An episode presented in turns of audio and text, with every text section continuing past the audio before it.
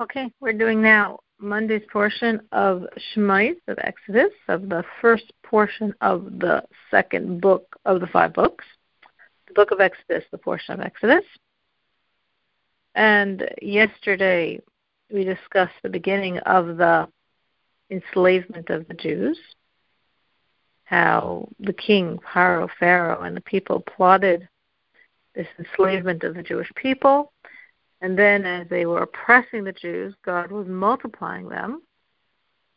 And now they come up with this plot to kill out the Jewish boys as they're born. And so Pharaoh called in the heads of the midwives, who are referred to as Shifra and Puah, who we're told by our sages refers to Yocheved and her daughter Miriam. And these heads of the midwives are supposed to make sure that when any midwife sees a boy born, they're supposed to kill the boy. But we're told the midwives feared God, and they didn't do it. So now they are defiant. They are not listening to Pharaoh. So we're in chapter one, verse eighteen. The king of Egypt summoned the midwives and said to them, "Why have you done this thing that you have kept the boys alive?" So here they ignored what Pharaoh said. Pharaoh said, "Kill every boy." And they ignored it and kept the boys alive.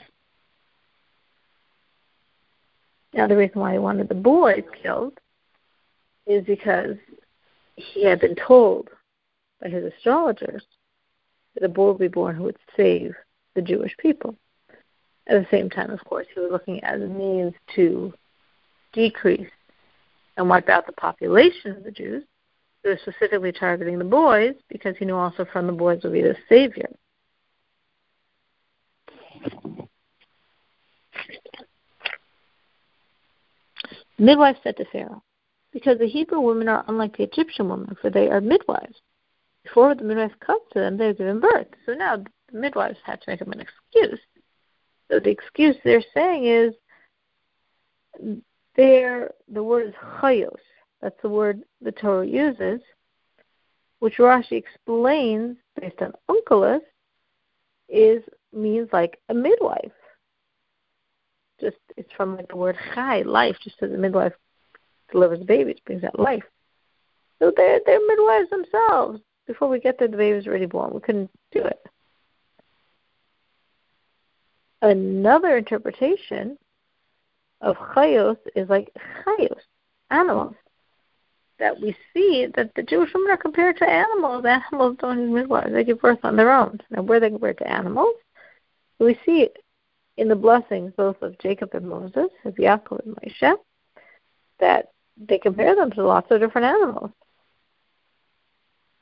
So either the tribe was specifically compared, like like Judah as the lion, Benjamin as the wolf, Joseph as the ox. And we know that all the blessings of the tribes refer to all the tribes. Really, all of the tribes had references to animals. The animals, they don't need us. And additionally, it's written that our mother, this is from the, the prophet Yechazkel, that our mother's like a lioness. So that shows that this is true for all Jews, that all of the Jewish people are compared to these animals. They don't need midwives. They already had the baby before we're born, so how can we kill the baby? God, the next verse says, God did good to the midwives, and the people increased and became very strong. The Rashi, first we have here, uh, grammatical Rashi. You look at the Hebrew, it's vayetev, as versus vayitav. Rashi explains that when you have a root word of two letters, like here we have two letters, tes and vez, and in be initially before it is placed the vav and the yud in the beginning, we could have, like here, we have tes, vez, and we could have a vav and yud in the beginning. Now there's two options. Either this word is causative, and here it's called hifu, or it's not causative. If it's causative, then in the third person singular past tense, we're going to vocalize it with a tsere, as we see here, vayetim, or it could be with a sego, vayetav. And whenever it's vocalized in that way, we know the word is causative. It's hifil. It causes something to happen to others. Like here, God caused it to be good to the midwife. But if it's not causative, there's just a simple normative verb. It's the exact same idea.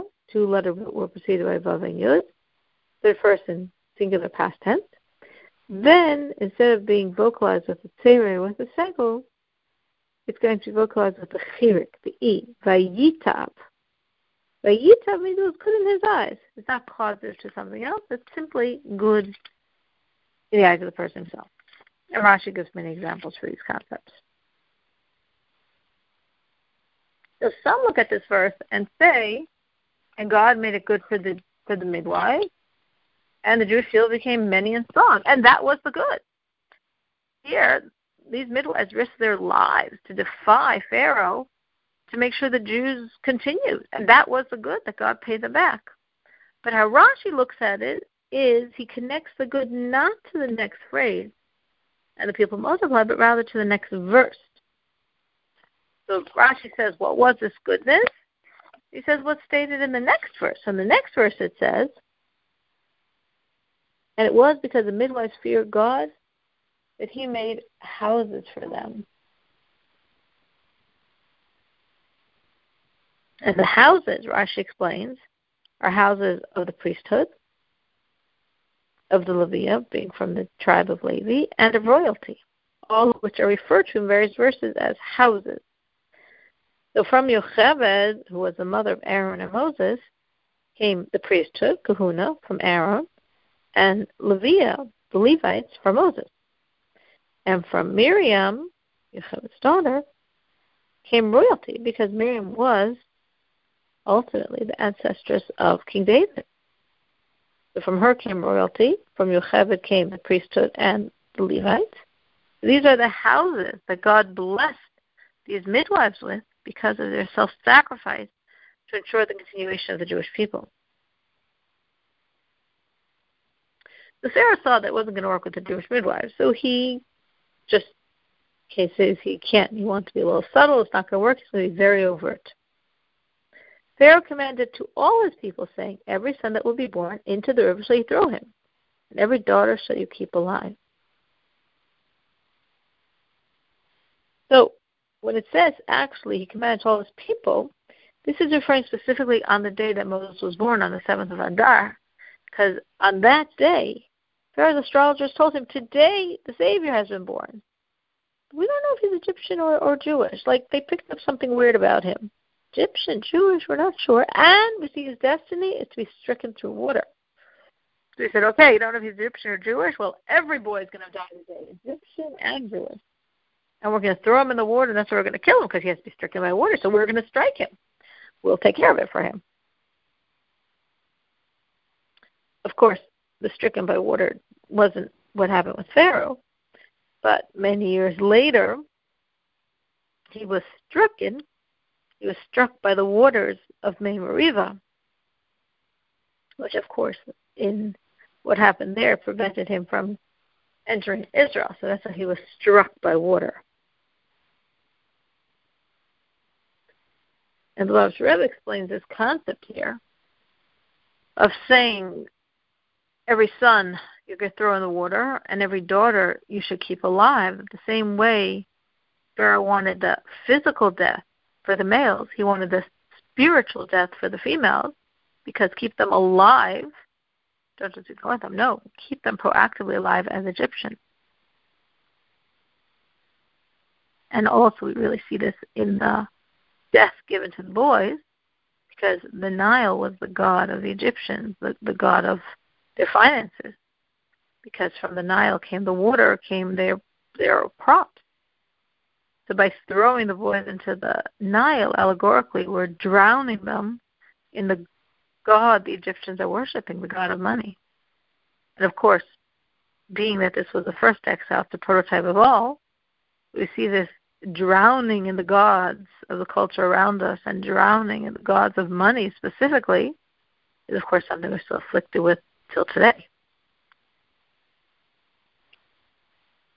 A man went to the house of Levi and he took a daughter of Levi. So this man was Amram, and this daughter of Levi that he took was Yocheved. What's going on here? Well, when Pharaoh made the horrific decrees against the children, Amram, the leader of the Jewish people, separated from his wife Yocheved. He said, we, we can't have children if this is what's going on. And then Miriam, his young daughter of four or five at the time, she said to her, her father, she said, your decree is worse than Pharaoh's. Pharaoh's only decreeing on, on the boys. You're decreeing on everyone. There's not going to be any kids. Because it wasn't only that Amram separated from Yocheved, but since he was the leader of the Jews, the Jewish people followed his example, and everyone separated from their wives. So, hey, there's no babies going to be born anymore. You're, you're, you're wiping out the Jews more effectively than Pharaoh. And I had prophecy that we're going to have a child who's going to be the Savior. And Amram listened to his daughter, and he took his wife. And truly, of course, Moses was born, who was the Savior from that taking. That's interesting. She's not called by her name. Usually when you're a child, when you're young and you, you, you're not yet established, so you're called by your family's name. But as you develop yourself, you call by your own name. Here's Yocheved. She was the head midwife of the entire Egypt.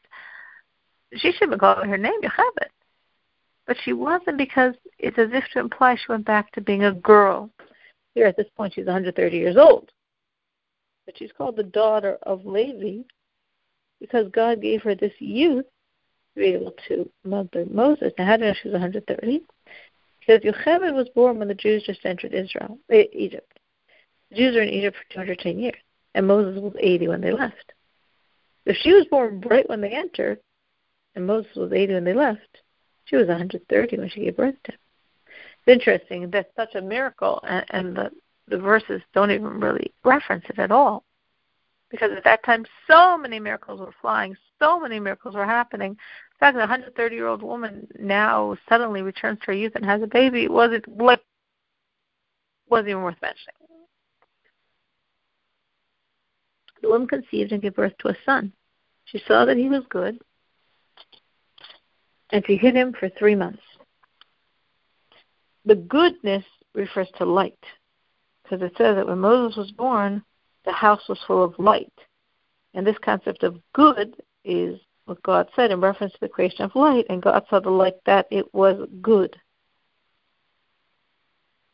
Now this light is the light of Tyra, because when Moses was born, Tyra entered the world. Moses was like the human embodiment of Tyra. That's why I said Moses never died, even though we know the date of his passing.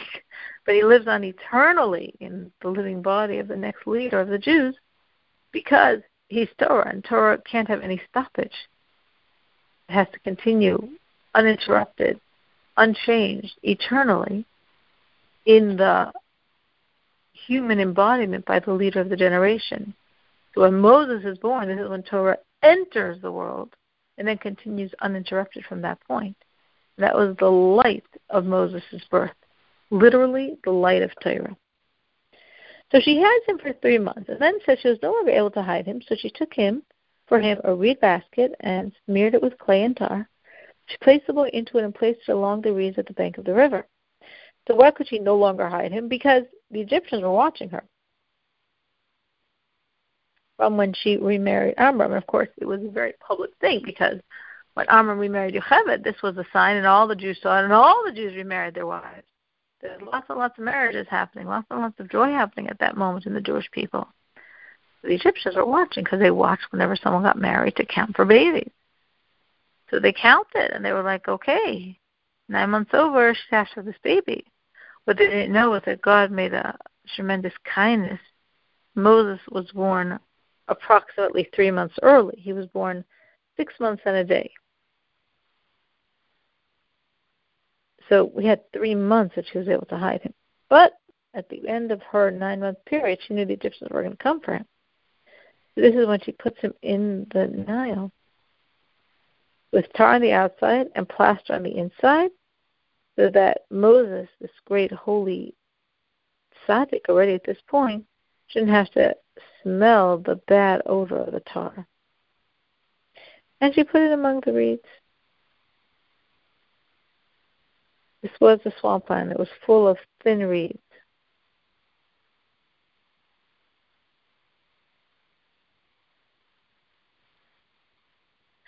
Now, what did she think was going to happen? She had no clue what was going to happen. All she knew was she had to do whatever she could to save her baby and trust God. So if she left him in the house, of course God could do anything, but she knew the Egyptians were coming. Putting him in a basket in the water, okay, that's what, we'll leave God open, plan open. He's supposed to be the Savior. He's supposed to survive this. Let's see what's going to happen. His sister stationed herself at a distance to know what would be done with him. Now, why was Miriam, his sister, so invested? Remember, it was her prophecy by which he was born. She had a prophecy as a small child. She had a prophecy. She was like five. She had a prophecy that a brother would be born and be Savior. And this was the brother. And, and like, it worked, right? Right away, Yocheved was under thirty, gets pregnant. Six months later, he's born. The house is full of light, the light of Tyra. Everything's happening, but hey, now we're, now we're, now we're throwing him into the river. So what's happening? What's going to happen with the prophetic vision she was privy to? Pharaoh's daughter went down to the baths by the river, and her maidens walked along the river. She saw the basket among the reeds, and she sent her maidservants, and she took it.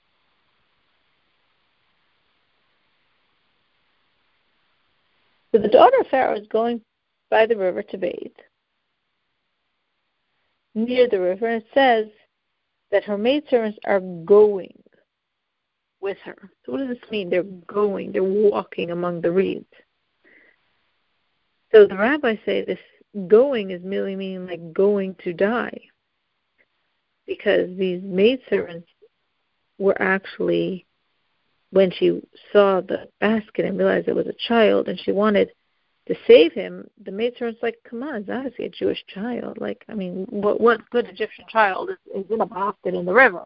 Obviously, some Jewish woman is trying to save her baby by some strange means. You can't do this. You're going to be saving a Jewish child. So she ignored them and did it. She asked them to bring in the baby, and he wouldn't. So she just did whatever she could. She stretched her hand. And then God extended her arm long enough that she could pull in the baby herself, which is a tremendous concept for all of us, that so many times we're challenged by things that are too big for us. We can't do them. We can't possibly accomplish them. What are we supposed to do? We're supposed to try. We're supposed to stretch forth our hand. Yeah, but my hand's not big enough for this issue. Fine, that's true too. But we stretch forth our hand, and then we let God do his wonders. So her maidservants were refusing to bring in the baby. She stretches forth what she had, her arm, to get the baby, and it was no way could reach. And God extended and extended and extended her arm so she could put the baby in.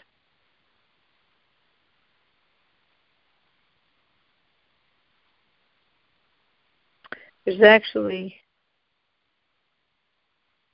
this is what it means when it says, and she sent her maidservant and she took it. So the word is amasa. So amasa could mean her, her, her, her slave, but it could also mean her arm. So she took her, she sent her arm and she took it, that her arm became lengthened many amos, many cubits, to, to reach that basket. So again, this is an amazing lesson for all of us, to stretch forth your arm, stretch forth your hand, and then let God do what he's going to do, but you're doing your part, you're stretching out your hand. She opened it and saw him, the boy, and behold, a youth was crying. She took pity on him and said, this is one of the Hebrew boys. So she opened it and she saw him. Well, What did she see? She saw the boy. That's a simple meaning, but on the midrashic level, what she saw was a divine presence that was with Moses already at this point, as we said before. And it was like a youth crying. Here he's a three-month-old baby, but he was already so developed. His voice was like that of a youth.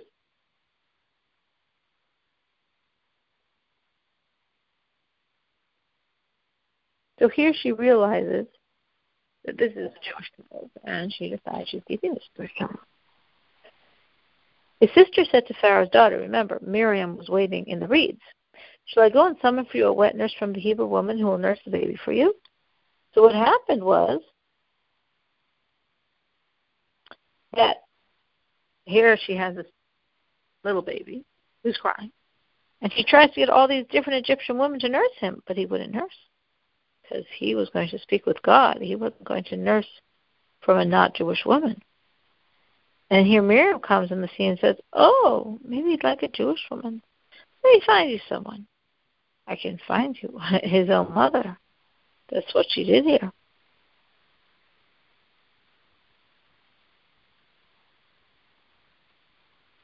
The daughter of Pharaoh said, go.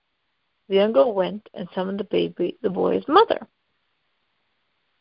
So she went, the young girl, so that's how she's referred to here. Because showing she went into the vigorous manner, like like the youth, the vigorous manners of the youth.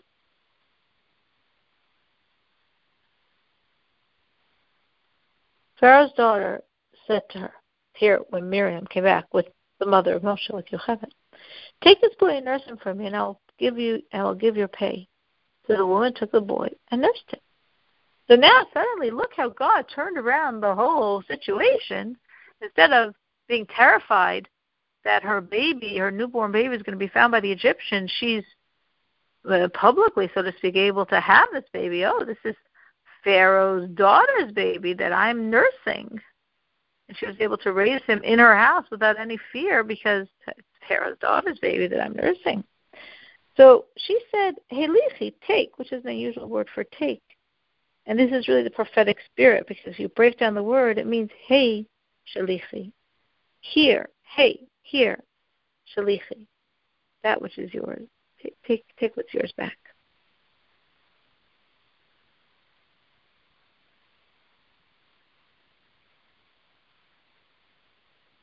The boy grew up, and she brought him to the daughter of Pharaoh, and he was a son to her. She called his name Moses, as she said, for I drew him from the water. So obviously Yocheved kept the baby, her baby, as long as she could. And then she had to bring him back to Pharaoh's daughter, whose name was Basia. And Basia gave him a name. Now it's interesting because Moses had many names. His parents gave him a name also. I think his name Moses. They gave him, I believe, the name Yechazkel. But Pharaoh's daughter gave him Moses, and that is the name that Torah uses for him. That is the name by which he's known. So what does Moses mean?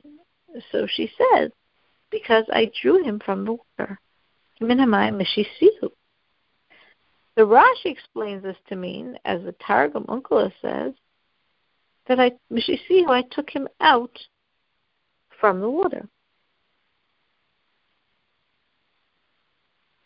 Or, the more precisely in the Hebrew, I removed him from the water. But, Rashi says, that he disagrees with those that say that the root word is the mem shin, as Menachem classified in his dictionary, which is the concept of this removal. Because really, the word isn't removal, the word is taking out.